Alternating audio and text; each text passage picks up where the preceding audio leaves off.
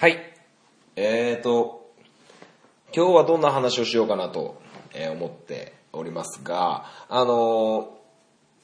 まあ、お盆、まあ、これが配信される頃には、まあ、9月に入ってると思うんですけど、ちょっとお盆休みの、えーちょっとした、えーお出かけする、えー話を、えーしたいなと思うのと、えーもう一つは僕が、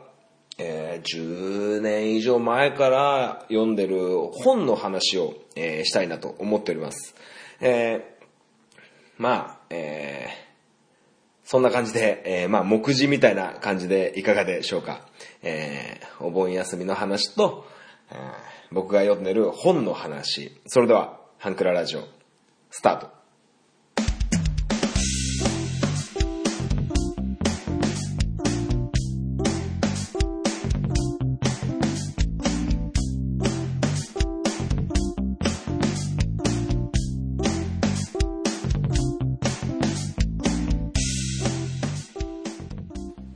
スイートポッドキャスティング、ハンクララジオ、MC を務めます。私、本町でございます。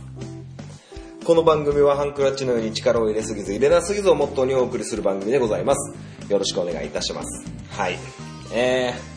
非常に暑い日が続いておりましたね。えー、きっとまだ全然暑いと思うんですけども。はい。まあそんな中ね、こう世間では安倍総理が辞任を表明したりとか、えーいろいろありましたが、はい。まあまあまあ、非常にこう、毎日暑くてね、大変なんですよ。あのーまあ仕事も外で、えーお仕事してますから、もう汗をかきまくって、えー水分補給しながら、休憩しながら、えーなんとか正気を保ちながら、えーやってるわけなんですけども。まあ、平日、えー月曜日と水曜日以外は僕サッカーもやってますから、えーその月曜と水曜日はすごくこう、えーまっすぐ家に帰ってですね、えー穏やかに過ごしてるわけなんですけども、はい。まあ、休みも、えーサッカーやって、なかなかこう、ゆっくりできる時間が、えー少ない中ですね、えー僕大好きな本がありまして、あの、えー多分ね、ハンクララジオ多分初期の頃に一度話したことあるんじゃないかなと思うんですけど、僕、夢を叶える像っていう本がすごく好きでして、はい。あの、小栗旬さんが、え主演でドラマにもなったと思うんですけど、はい。この本のね、えー今、4まで出てるんですよ。1、2、3、4まで出てて、この間たまたま、えーコンビニ行ったら4が置いてて、あれこれ読んだことないと思ったら新発売になっててですね、新刊っていう形でなってて、僕全シリーズ持ってるんですけど、この本がすごく面白いんですよ。まあ、うんと、まあご存知の方もいると思うんですけど、えー一応この本は自己啓発本になるんでしょうか。はい。まあなんかいろいろあるじゃないですか、自己啓発系のなんか、えー教える技術とか、あの、こうすれば、えー夢が叶うみたいな、そんな感じですよね。はい。で、えーまあどういう物語かっていうとですね、まあ主人公がいて、えーそれを、そのうだつの上がらない主人公を自己啓発をしていく、えーインドの神様ガネーシャというね、えー人間の形、人間の姿をしているんだけど、手は4本あって、えー顔は象で、で、牙が1本折れてるみたいなね、そんな感じなんですけど、この本の面白いところはそのガネーシャと呼ばれる神様がですね、関西弁なんですよね。関西弁でめちゃくちゃお笑い芸人みたいな、え感じの人なんで、人というか像なんで、えーそれに沿って、こう、面白おかしく、その主人公が変わっていく様を、えー物語に、えー物語調になっている自己啓発本なんですよ。だから、あの、よくある自己啓発本とは少し違くて、物語チックになってて、すごく読みやすいんですよ。面白いし。はい。で、えーその夢を叶える像っていう本は、すごくこう、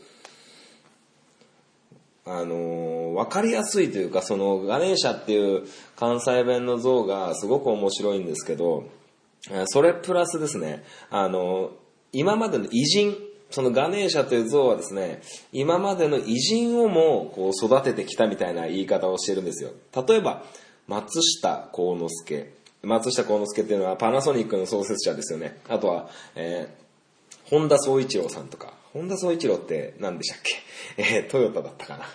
忘れたけど。あと、ビル・ゲイツとか。あと、ケンタッキーフライドチキンを、えー、作った人とか。キング牧師とか。いろんな人がいて、あの、まあ、結構、トンチンカンなことを言うんですよね。はい。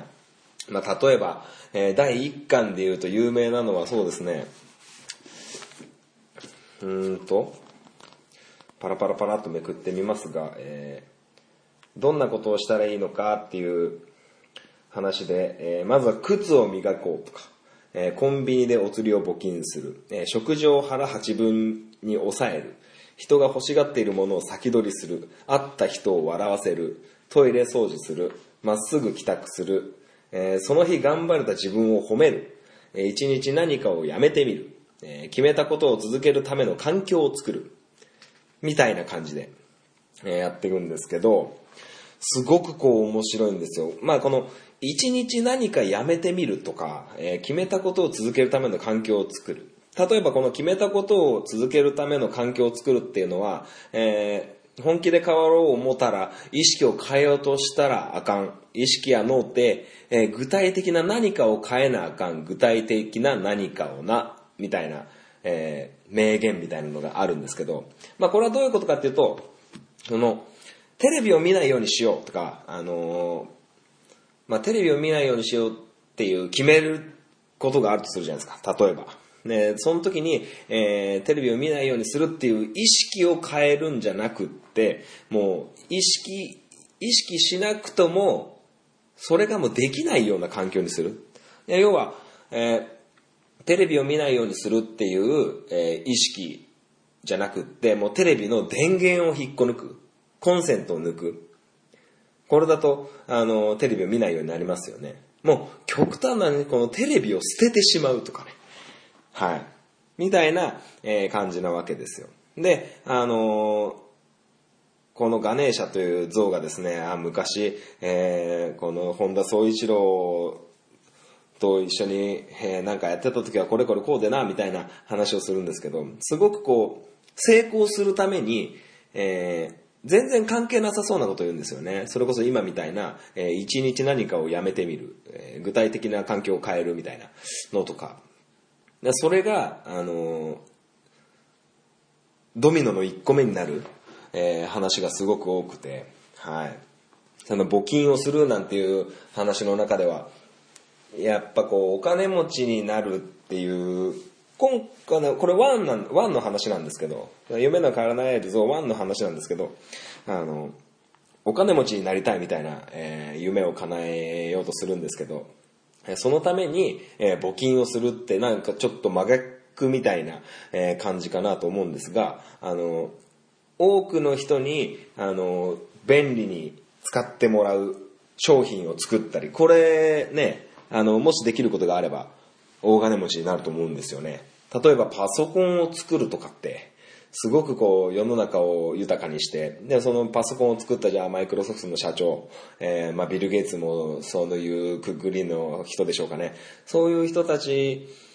の真似事をするみたいな感じなんですけど、あの、自分にしや、自分じゃない誰かを幸せにする、豊かにするっていうために、えー、募金をすることを躊躇してたらダメだみたいな感じなんですけど、はい。非常に読みやすくて面白くて。で、今回4では、あの、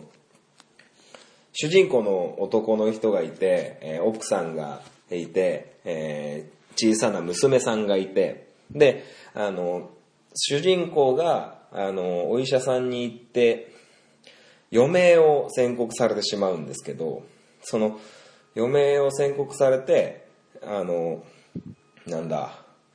えっ、ー、とですね余命を宣告されて残された奥さんと娘のために、えー、大金を用意したいっていうような話から始まるわけですよ。であのその約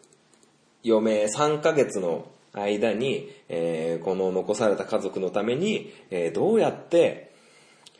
お金を生み出していこうか、みたいな、えーことから始まって、えー先ほど言ったように、えーいろんな、そのガネーシャが毎度毎度課題を出してくれるんですよね。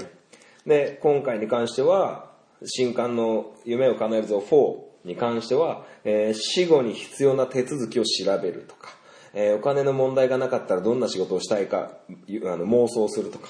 えー大きな夢に向かう小さな一歩を今日踏み出すとか、えー人に会ってわだかまりを解くとか、いろいろあるわけなんですよ。で、えー今回この新刊を読んで、この死に直面した人が一番生きてるみたいな感じ？うんと、正直、僕もそうですし、聞いてるリスナーの方も、明日死ぬことは想像してないと思うんですよね。うん。やっぱ残され、残り時間が決まっちまうと、なんかやりたいことをやらなきゃいけないし、えー残された家族のために何かしなきゃいけないとか、えーそういう風になると思うんですけど、じゃあ今僕らは何ができてるか、そういうことを考えると、なかなかこう、難しいなと思うんですけど、まあそれもなかなかこう面白おかしく、まあ今回に関してはちょっと死みたいな、えー余命みたいなのが、えー関わってくるんで、あんまりこう、まあ笑えるというか面白い、読みやすくて面白いんですけど、あんまりこう手放しでこう、わっはっはって笑える感じではなかったんですが、こう死を意識したことで、えー生きてるところ、生きてることがこう尊くなっていくみたいな。えーすごくこう面白い、えー本なので、ぜひ、えー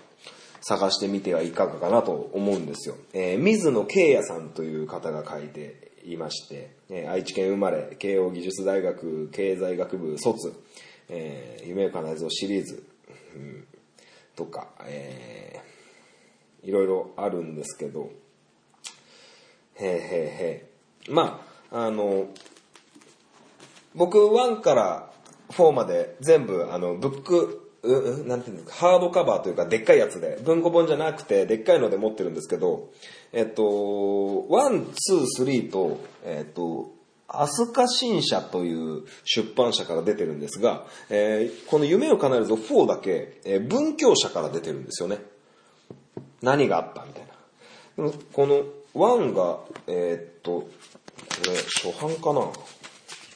初版じゃないと思うんだよなえー2007年の本ですね、これね、1が。で、今回新刊が今年2020年の本になると思うんですけど、2020年7月14日ですね。まあまあまあ、すごくこう、面白いんですよね。はい。うんお、これ、2020年7月14日のこの夢を叶えるぞ4、えー強力に岩崎う大さんがいますね。あの、カモメンタルの う大さんが、えーなんか協力されてますね。で、えーこの本をもっと楽しく読む、えーポイント、僕なりのポイントなんですが、あのー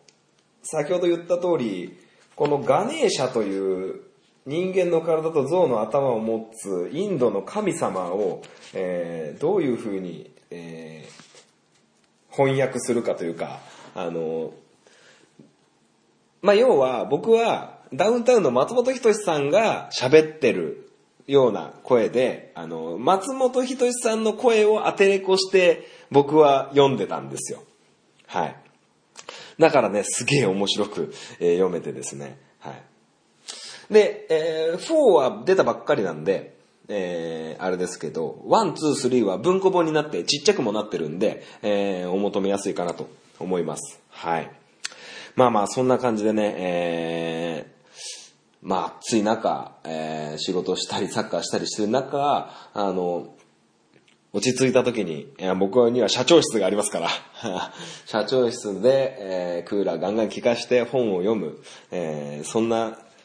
瞬間もあるんですよっていう話なんですけどね。非常に本当に面白いと思います。なんか、なんか、あるじゃないですか。えー社会人になる、立派な社会人になるための、えー、27のことみたいなのとか、えー、そういうのじゃなくってこうやって物語チックになってると非常に面白くて、はい。おすすめです。はい。まあ、それとですね、えー、目次で言った、えー、お盆の過ごし方なんですけど、まあ、お盆は、あの、まあ、僕は引っ越しがあって、えー、まあ、変な話、奥さんの実家の、えー、親戚、まあ、もう全然会ったことない親戚たちと、えー、会う日々だったんですよ。で、えー、8月16日だけ、あの、せっかくの休みっちゃ休みなんで、あんまり大げさに出かけることはできないんですが、まあ、奥さんと、えー、ミランダカート二人で、まあ、ちょっと、デートじゃないけど二人でお出かけするみたいな話になったんですよ。で、あのー、そのお出かけの行き先、まあ、映画行くのもちょっと、買い物行くのもちょっと、まあ、買い物行くにしてもどこに行くか。まあ、このコロナ禍の中でね、どこに行くかっていうのはすごく悩ましいんですけど、えー、僕、水曜どうでしょうが好きで、えー、水曜どうでしょうのカントリーサインの旅っていうのがあるんですよ。えー、水曜どうでしょうっていうのは HTB、北海道テレビの、えー、番組なんですけど、その、北海道っていう広いね、えー、県の、あの、カントリーサイン、何々市とか札幌市とか小樽市とかに、カントリーサインって言ってこう、市のマークみたいなのがあるんですけど、それをトランプみたいにして、そのマークを引いてそこに移動するっていうカントリーサインの旅っていう企画があって、それちょっと真似したくって、えー、僕の住んでる新潟県には、えー、30の、えー、市町村があるんですよ。えー、有名なので言ったら新潟市、えー、長岡市、僕の住んでる三条市、えー、佐渡市もそうですね。はい、上越市だったり、えー、魚沼市だったり、あの小畑のお兄さんがね、魚沼市出身ですけども、はい。まあそういうのがあって、で、トランプみたいなのは用意できないんで、僕は30本の、30本の網だくじを作ってですね、えー、奥さんに、えー、引いてもらって、えー、その地に行くっていう形なんですけど、えこれがなかなか結構ドキドキで、先ほども言った通り、佐渡市があるんで 今日、今日行くぞって言って、簡単には行けないんですよ。行けなかないんですけど、結構手続きも、えー、移動時間も取られちゃうんで、あと、淡島、淡島浦村って言って、新潟県の佐渡市とは他にもう一個ちっちゃな島があるんですよ。まあそこもね、あるんで、結構ドキドキで。まあ結果、小千谷市っていうところに行ったんですよ。で、ツイッターでもお蕎麦だったかあげたと思うんだよな。はい。お蕎麦のね、あの画像を、えー、上げたんですけど、まあ、お蕎麦が有名だったり、小千谷市だと、あと何が有名なんだろう。ね、えっと、錦鯉が有名だったり、えー、するんですけど、はい、そういうとこに行って、えー、買い物して、っていうようなね、えー、過ごし方をして、まあ、あの、奥さんと出かけるときに、あの、どこどこ行ってこれが買いたいっていう、そういう目的があればいいんですけど、目的がない、ただ二人の時間があるだけっていう時に、この網だくじを引っ張り出して、えー、行き先を、えー、決めて、えー、もう弾丸旅行ですよね。弾丸旅行を、えー、やって、やるようにしました。まだ、その、小千谷市しか行ってませんからね。はい。これからどういう、えー、網だくじ、新潟県の旅、えー、進むのかは、また興味深いですけど。えー、そんな感じで、えー、休みの日の行き先、えー、困った時はこんな感じで、え本町はやってますよっていうお話でございました。なかなかのギャンブルですけどね。はい。時間と体力がえー、ないといけない場所もありますからね。新潟県って結構細長いんでね、えー、北から南まで結構距離ありますから。えー、まあ幸いにも僕が住んでる三条市っていうのは結構真ん中あたりにあるんで、えー、どこに転んでもいいんですが、えー、もう、えー、富山県の県境、山形県の県境なんてなると、なかなか、えー、思い越しが上がらない、えー、感じなんですけど、まあそうやって行かなきゃいけないって思ったら、ね、思い越し上げて、まあ二人ならね、えー、つまんなくもないでしょうから、えー、そんな感じで、えー、夫婦になってからもデートしてるっていう感じでございますよ。はい。まあ、そんな感じで、えー、お盆、えー、過ごしておりました。はい。まあ個人的にはね、もうこの配信されてる頃なんかもう稲刈り始まってますから。はい。もう、本町はあれですよ、農家ですからね、言ってみりゃね。はい。えー、そんな感じでね、楽しく、えー、過ごしております。それでは、えー、メール、えー、いただいておりますので、ご紹介したいと思います。はい。えー、それではメールを紹介していきたいなと思います。はい。えー、トンボさんからいただきました。本町さんこんばんは、トンボです。お引越しお疲れ様でした。リニューアルもおめでとうございます。えー、前々回の放送を聞きました。自分も車輪の歌に関しては全く同じで耳を澄ませばが出てきます。ハッピーと共に最後までスリーソングスに入れるか悩みました。ということで。えー、スリーソングスのという、えー、僕のえー、このハンクララジオでのコーナーの発案者ですね。トンボさん、本当にありがとうございます。えー、そうですね、前回はバンプオブチキンの、前々回か。前々回はバンプオブチキンをやって、それの感想ですね。車輪の歌という歌があるんですけど、えー、非常にこう、自転車に、で、えー、二人乗りをする男女の、あのー、物語がこう、背景にある車輪の歌っていうのを聞くと、耳を澄ませばっていうあのジブリ作品のね、天沢誠治、えー、月島雫、あれを非常に思い出してしまうという話をしたんでしょうね。はい。えー、その3ソングスですが、せっかくなら、これまで番組内で紹介された曲をリスナーの方々にも簡単に聴ける機会を作りたいなと思っていて、Spotify のプレイリスト機能を使って、ハンクララジオ3ソングスプレイリストを作ってみようかなと思っています。もし大丈夫であれば、番組内で紹介された曲を、えー、順次追加していって、そのプレイリストを開くと聴けるといった感じにしたいと思っていますが、いかがでしょうか？えー、この度、えー、スリーソングス制作委員長にトンボさんを任命することになりました。いや、本当にありがとうございます。Spotify の方で、えー、ハンクララジオ3ソングスプレイリスト。まあ、僕が3ソングスで選んだり、リスナーの方が3ソングスでこう言ってくれたのを多分加えてくれるんだと思います。はい。で、あのー、ぜひお願いしますという連絡をしまして、えー、Spotify をご利用されている方は、えー、ハンクララジオ、ハンクラはひらがな、ラジオはカタカナで検索すれば、そのプレイリストが表示されると思いますので、そう言っていただけるといいと思います。えー、無料会員でもいろいろ制限がありますが、えー、プレイリストは消えると思いますと、えー、いうことで、はい。まあなんかシャッフルおじさんとかいるんだよね、 Spotify ってね。まあそれでも、えー、この、えー、制作委員長が、えー、ハンクラ、えー、 Three Songs プレイリストを作ってくれるということなので、もし、えー、 Spotify をご利用されている方は、えー、もしよければ、まあ僕のね、選ぶ曲を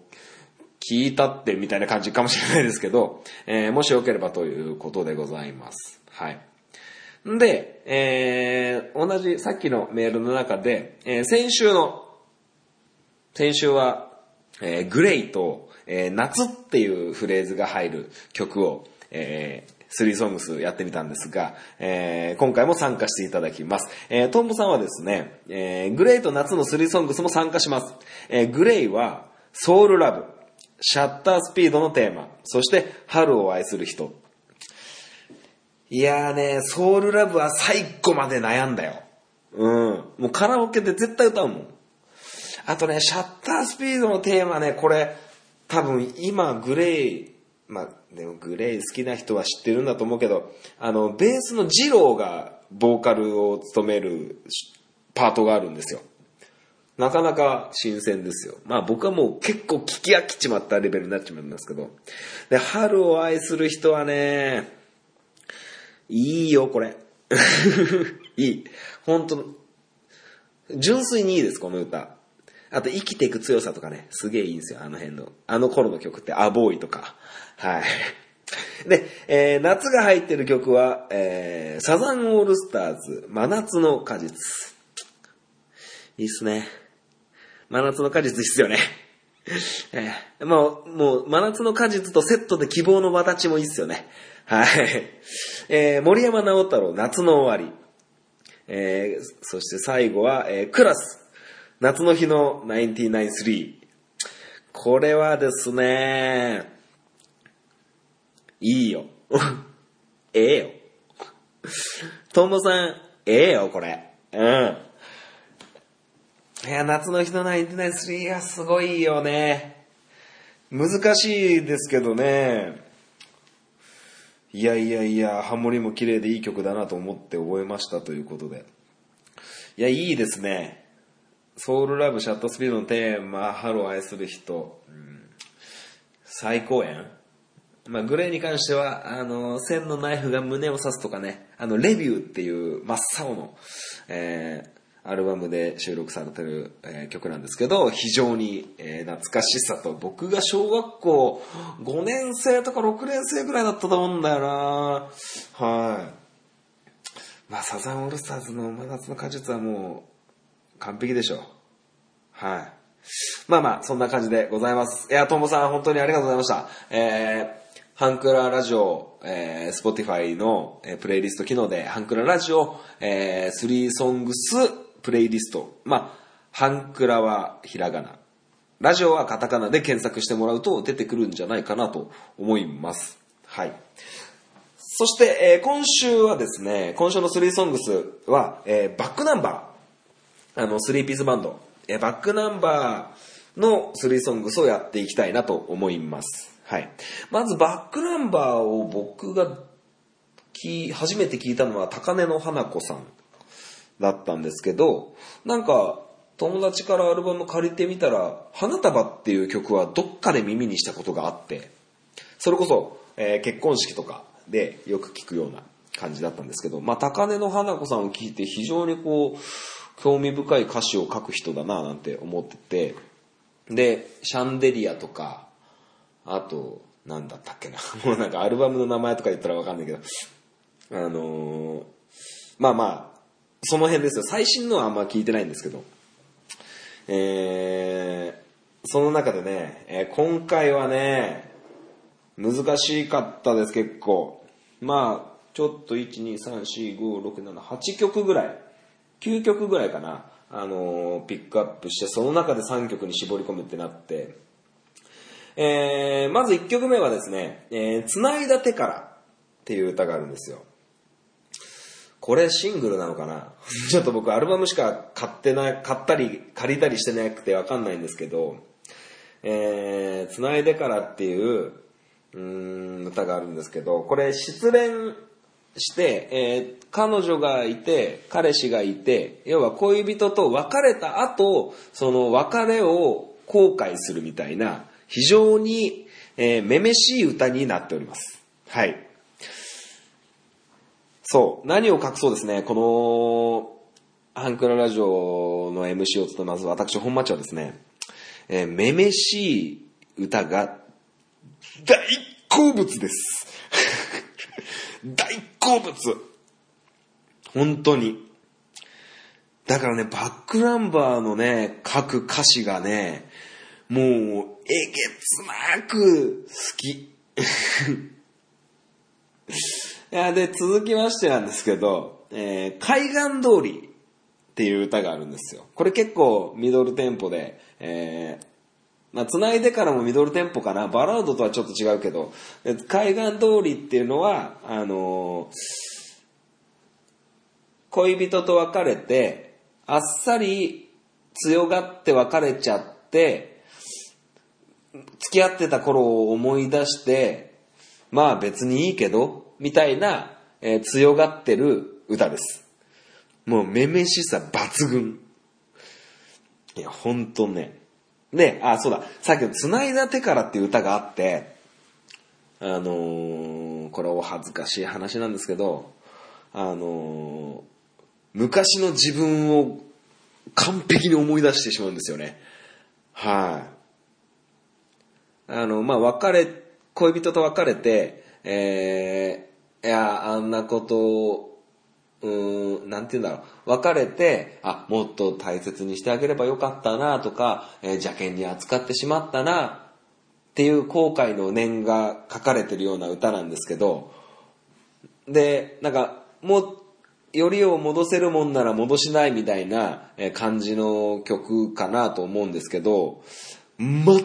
く昔の自分を思い出して、あ、あれ？これ俺の歌やん？って思うぐらい本当に、本当にお恥ずかしい、えーめめしくて恥ずかしい話なんですけど、えー繋いでか、繋いだ手からっていう歌は、もう、まるで僕の本町の、その当時のね、恋人との別れを、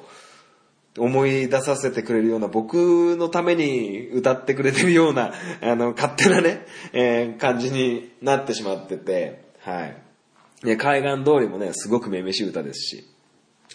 で、最後の曲は、これ、もうシングルなんかわかんないんですけど、リッツパーティー、沢口靖子さんじゃなくて、えーリッツパーティーっていう歌があるんですよ。この歌がね、すごくこう、男ってだらしねえな女性が、女性がこう、周りに察す察し得ない気遣いだったり、強がり、我慢を、どれだけの男性が、こう、見落としているか、見過ごしているか、もうありがとうとか、会いたいみたいなのは、もうその瞬間言えよ。後回しにせんと。っていう歌。この歌ね、あの、この歌、リッツパーティっていう歌の、あの、男女、まあ男女の歌なんですけど、女性がすごく素敵に描かれてるんですよね。あの、我慢強く、まあ、ザ、日本の女性、まあ、これも古いのかもしれないですけど、あの、昔はね、あの、昔って僕、今34ですけど、あの、まあ、古き良き時代の、みたいなことをよく言われて、えー古きがなんでいいんだみたいな、いろんなことがありますけど、あの、昔、その、お侍さんがね、脇に、脇腰に刀刺してる頃は、えー妻は三歩後ろを歩いて当然みたいな。そんな時代があったとさ。あったって聞くよ。で、そんな感じの、こう、すごくこう、我慢して、その、我慢、我慢してるっていうかこう、男男性を尊重してるわけじゃないんだろうけど、その、寂しいのはお互い様だから、わがまま私は言わないよ、みたいな感じの、すっげえ、いい女性像を描いてる曲で、非常に好きなんですよね。だから、あバックナンバーに関しては、あのーめめしい歌が山ほどありすぎて、非常に選びづらかったという感じでしょうかね。はい。まあ、花束もめめしいし、あ、あとね、これスリーソングスにしていいのかなあの、あの、よく聞いてくださってるリスナーの方だったらわかんのかもしれないですけど、僕カラオケ行くとバックナンバーの青い春っていう歌をよく歌うんですよ。あのー、なんかのドラマの主題歌になってたと思います。ちょっと忘れちゃったんですけど。あの、で、青い春が入ってないんですよ、このスリーソングスには僕の中で。っていうのも、やっぱ歌詞が非常にこう、めめしくないんですよ。バックナンバーの癖して。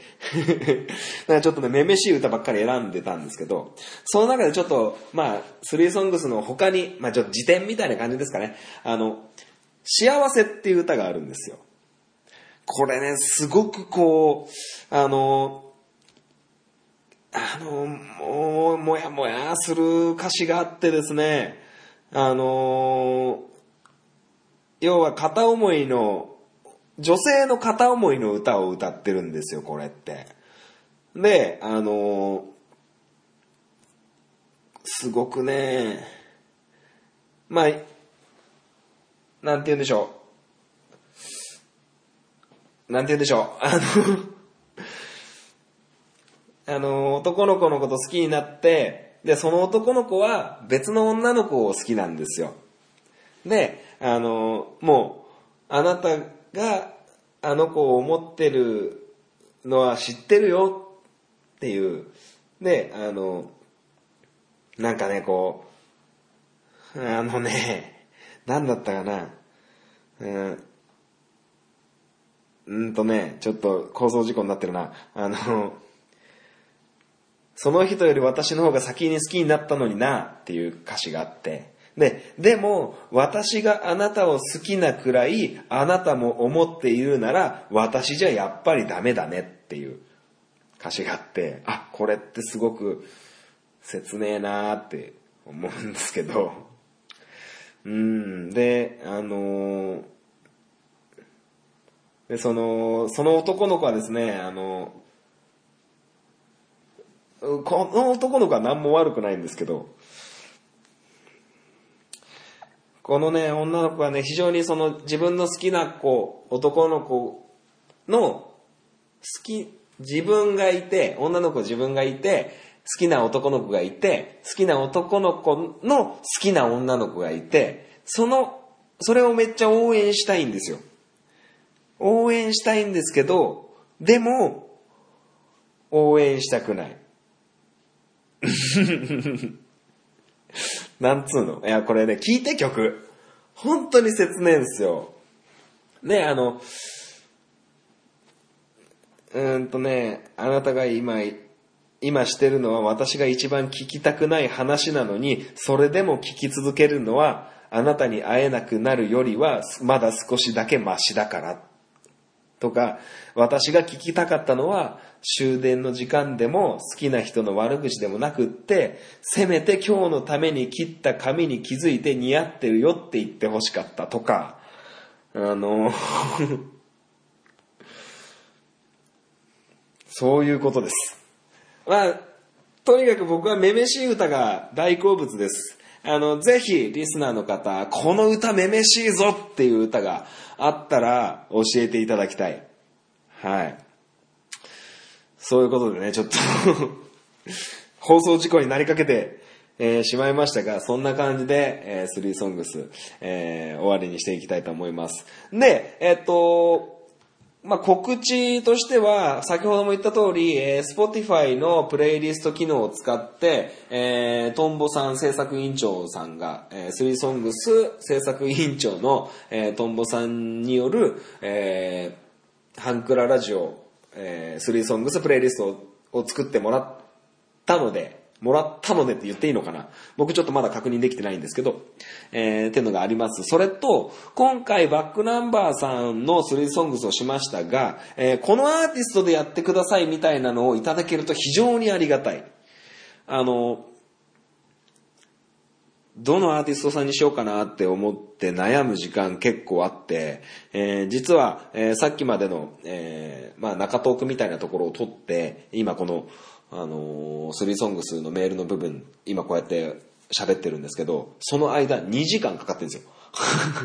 どのアーティストにしようっつって、2時間もかかってて。だから、えー、このアーティストさんでやってほしいな、みたいなことも、えー、聞けたら、えー、それに沿ってやれたらなと思います。はい。それでは皆さん、この Spotify の方でも、あの、プレイリスト、えー、作成が出来上がってると思いますので、えー、もしよければ、えー、お聞きになっていただきたいなと思います。それでは、まずは、えー、トンボ、えー、スリーソング制作委員長に、えー、本当にお礼申し上げたいと思います。それでは、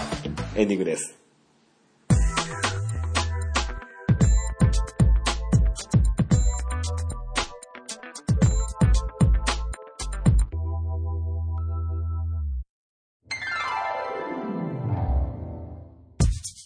ハンクララジオでは皆様からのご意見、ご感想をお待ちしております。メールアドレスは、ハンクラ .h2u.gmail.com です。スペルは、hankura.h2u です。h2u の2は数字の2です。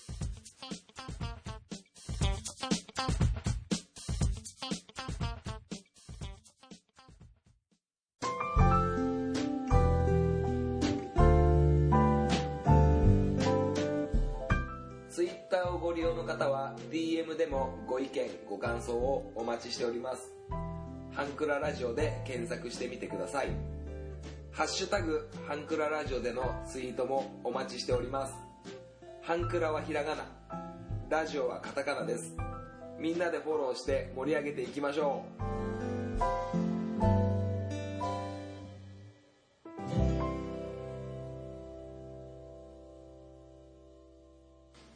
はい。エンディングでございます。最後までお聞きいただきありがとうございました。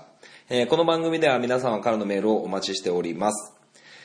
はい。えー、途中でもお話ししましたが、えー、トンボさんの方で、えー、Spotify のプレイリスト機能を使って、えー、ハンクララジオ3ソングスプレイリストを、えー制作していただきました。本当にありがとうございます。えー Spotify をご利用の方は、もしよろしければ探してみてはいかがかなと思います。えーハンクララジオ、えーハンクラはひらがな、ラジオはカタカナで検索すると出てくると思います。よろしくお願いします。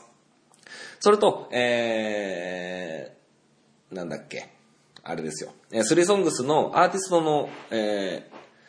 リクエストみたいなのがあると、えー非常に、えー僕も悩まずに済むので、えーもし、このアーティストで聞きたいなっていうのがあれば、えーメールでも結構ですし、えー、ツイッターの、うん方でも、えーハッシュタグハンクララジオなんかで、えー言ってくれれば、えー僕はそれを追っかけてやっていきたいなと思っておりますので、えーぜひよろしくお願いいたします。はい。んで、えーもう、この配信があると9月になって、ちょっとね、やっぱり、稲刈り、稲刈りでですね、ちょっと忙しくて、もしかすると、えーお休みすることがあるかもしれないんですが、えーなんとか、えー復活して、えー2回目ですからね。で次で3回目。なるべくお休みしないようにやりたいと思うんですが、えー時間がないってことがあるので、えーその辺は、あの、申し訳ないと思いつつ、お休みさせていくこと、させていただくことがあるかもしれません。よろしくお願いします。えーということで、えー今週はこの辺でお開きにしたいと思います。またお会いいたしましょう。さようなら。バイバイ。